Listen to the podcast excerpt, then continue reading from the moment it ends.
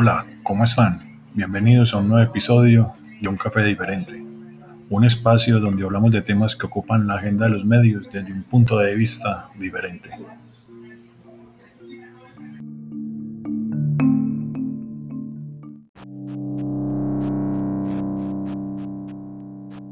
Hacia el mediodía de este jueves 5 de noviembre podría conocerse quién ganó las elecciones presidenciales de Estados Unidos del pasado martes 3 entre el republicano Donald Trump y el demócrata Joe Biden. Solo falta que un grupo de estados publiquen sus resultados.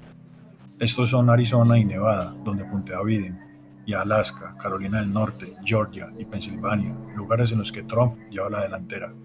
Sin embargo, con que se confirmen los dos primeros de esta lista, se podría saber quién es el nuevo mandatario.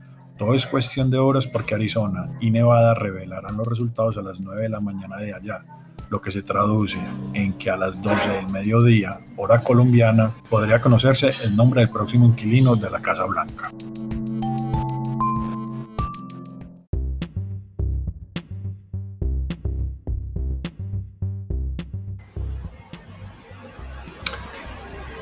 De esta forma, el periódico El Colombiano de la ciudad de Medellín, Colombia, encabezó su artículo de primera plana. Pasadas las 12 del mediodía en Colombia, aún no se conoce el resultado de estas elecciones.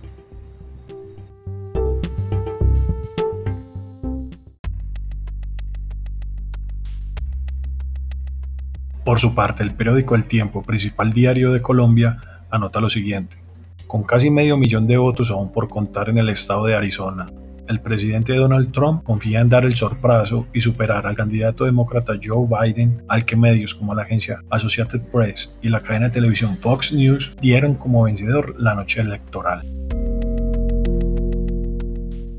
Pero no hay que olvidar dos cosas. La primera, que Trump demandó los resultados de Michigan y Wisconsin, donde perdió, para pedir su reconteo. También solicitó a la Corte Suprema que se detenga el escrutinio en Pensilvania ante las demandas interpuestas por Trump ya se sabe que la Corte Suprema solo le aceptó la de desplegar personal de su campaña para hacer supervisión del conteo de votos en Pensilvania.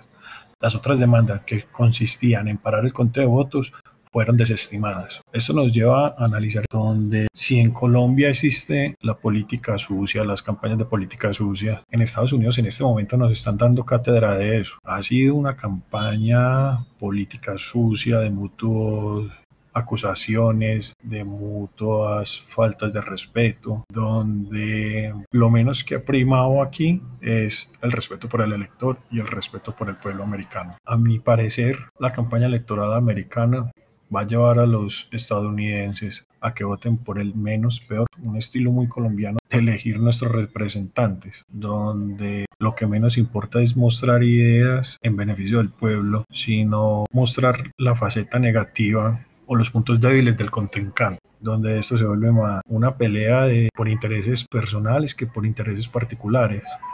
Y ahí es donde queda desestimado cualquier ideal político. Por Florida, un estado americano donde podemos hablar de una mayoría, no sé qué tanto mayoría, pero sí un montón de gente muy significativo y a esas personas ser latinas y en ese estado ganar Trump me parece que es una bofetada a nosotros mismos los latinos, porque quien más en los últimos cuatro años ha criticado a los latinos ha sido ese señor. Mencionaba los, el ansia de poder de unos y de otros, porque ese es realmente el trasfondo de la política.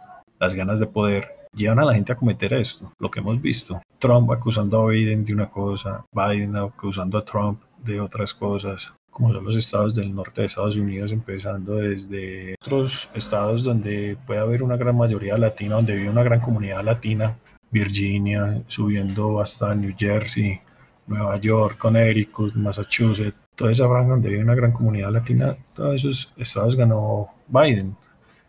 Vamos a, a la costa oeste, donde está California, Nevada, estados donde también ganó Biden y yo puedo asegurar sin tener una cifra exacta que Biden gana en estos estados por la misma política de Trump en contra de los latinos. Y no solo eso, es todas las acusaciones que tiene Trump en este momento por sus delitos que tapó mediante la presidencia, la evasión de impuestos, las acusaciones de abuso de menores, el de tráfico de personas, el de tantas cosas, tantas cosas que hay detrás de, del poder y de la mala intención de este señor. Acabo de salir la noticia donde informan que el estado de Nevada, creo, va a entregar los resultados del comicio el 12 de noviembre.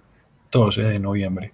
Estamos a 10 días de que eso ocurra. Entonces van a haber 10 días de esa guerra intensa de Trump por, por evitar lo inevitable, diría yo, de Biden celebrando anticipadamente.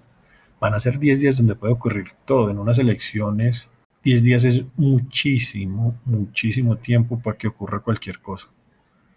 Lastimosamente, para mí el gran perdedor de toda esta jornada electoral va a ser el pueblo americano, que va a quedar más dividido, va a quedar más fragmentado, van a haber más ideologías radicales de lado y lado. Y hay una premisa que aplica para eso, divide y vencerás. No sé quién va a ser el ganador de esto,